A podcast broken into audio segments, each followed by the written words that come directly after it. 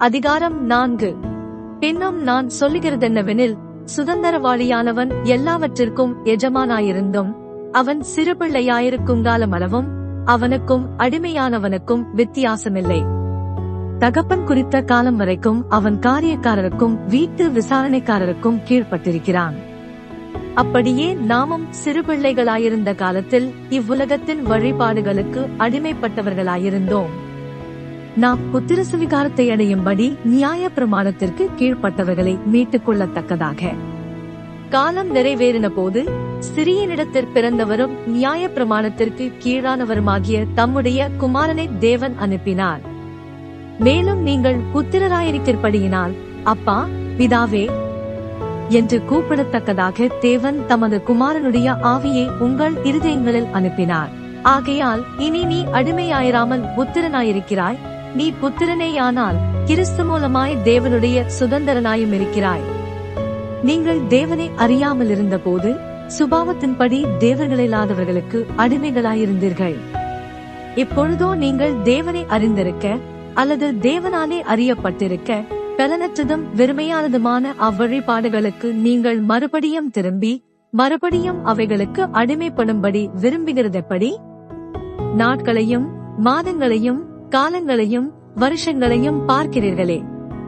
நான் உங்களுக்காக பிரயாசப்பட்டது வீணாய் போயிற்றோ என்று உங்களை குறித்து பயந்திருக்கிறேன். சகோதரரே என்னை போலாகுங்கள் என்று உங்களை வேண்டிக் கொள்ளுகிறேன். நான் உங்களைப் போலுமானேனே. எனக்கு நீங்கள் அநியாயம் ஒன்றும் செய்யவில்லை. உங்களுக்கு தெரிந்திருக்கிறபடி நான் சரீர பலவீனத்தோடு முதலாந்தரம் உங்களுக்கு சுவிசேஷத்தை பிரசங்கித்தேன். அப்படியிருந்தும் என் சரீரத்தில் உண்டாயிருக்கிற சோதனையை நீங்கள் அசட்டை பண்ணாமலும் அரோசியாமலும் தேவதூதனை போலவும் கிறிஸ்து இயேசுவைப் போலவும் என்னை ஏற்றுக்கொண்டீர்கள். அப்பொழுது நீங்கள் கொண்டிருந்த ஆனந்த பாக்கியம் எங்கே?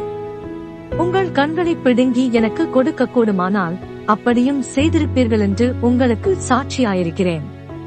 நான் உங்களுக்கு சத்தியத்தை சொன்னதினாலே உங்களுக்கு சத்துருவானேனோ? அவர்கள் உங்களை நாடி வைராக்கியம் பாராட்டுகிறார்கள். ஆகிலும் நன்மனதோடே அப்படி செய்யாமல் நீங்கள் அவர்களை நாடி வைராக்கியம் பாராட்டும் பொருட்டு உங்களை புறம்பாக்க விரும்புகிறார்கள். நல்விஷயத்தில் வைராக்கியம் பாராட்டுவது நல்லதுதான். அதை நான் உங்களிடத்தில் இருக்கும் பொழுது மாத்திரமல்ல எப்பொழுதும் பாராட்ட வேண்டும். என் சிறு பிள்ளைகளே கிறிஸ்து உங்களிடத்தில் உருவாகும் அளவும் உங்களுக்காக மறுபடியும் கற்ப வேதனைப்படுகிறேன் உங்களை குறித்து நான் சந்தேகப்படுகிறபடியால் நான் இப்பொழுது உங்களிடத்தில் வந்திருந்து வேறு வகையாக பேச விரும்புகிறேன். நியாய பிரமாணத்திற்கு கீழ்ப்பட்டிருக்க விரும்புகிற நீங்கள் நியாய பிரமாணம் சொல்லுகிறதை கேட்கவில்லையா? இதை எனக்கு சொல்லுங்கள். ஆபிரகாமுக்கு இரண்டு குமாரர் இருந்தார்கள் என்று எழுதியிருக்கிறது. ஒருவன் அடிமையானவரிடத்தில் பிறந்தவன் ஒருவன் சுயாதீனமுள்ளவரிடத்தில் பிறந்தவன். அடிமையானவரிடத்தில் பிறந்தவன் மாம்சத்தின்படி பிறந்தான். சுயாதீனம் உள்ளவரிடத்தில் பிறந்தவன் வாக்குத்தத்தத்தின்படி பிறந்தான். இவைகள் ஞான அர்த்தமுள்ளவைகள். அந்த ஸ்திரிகள் இரண்டு ஏற்பாடுகளாம். ஒன்று சீனாய் மலையில் உண்டான ஏற்பாடு. அது அடிமைத்தனத்திற்குள்ளாக பிள்ளை பெறுகிறது. அது ஆகார் என்பவள்தானே. ஆகார் என்பது அரபி தேசத்தில் உள்ள சீனாய் மலை. அந்த ஆகார் இப்பொழுதிருக்கிற எருசலேமுக்கு சரி. இவள் தன் பிள்ளைகளோட கூட அடிமைப்பட்டிருக்கிறாளே.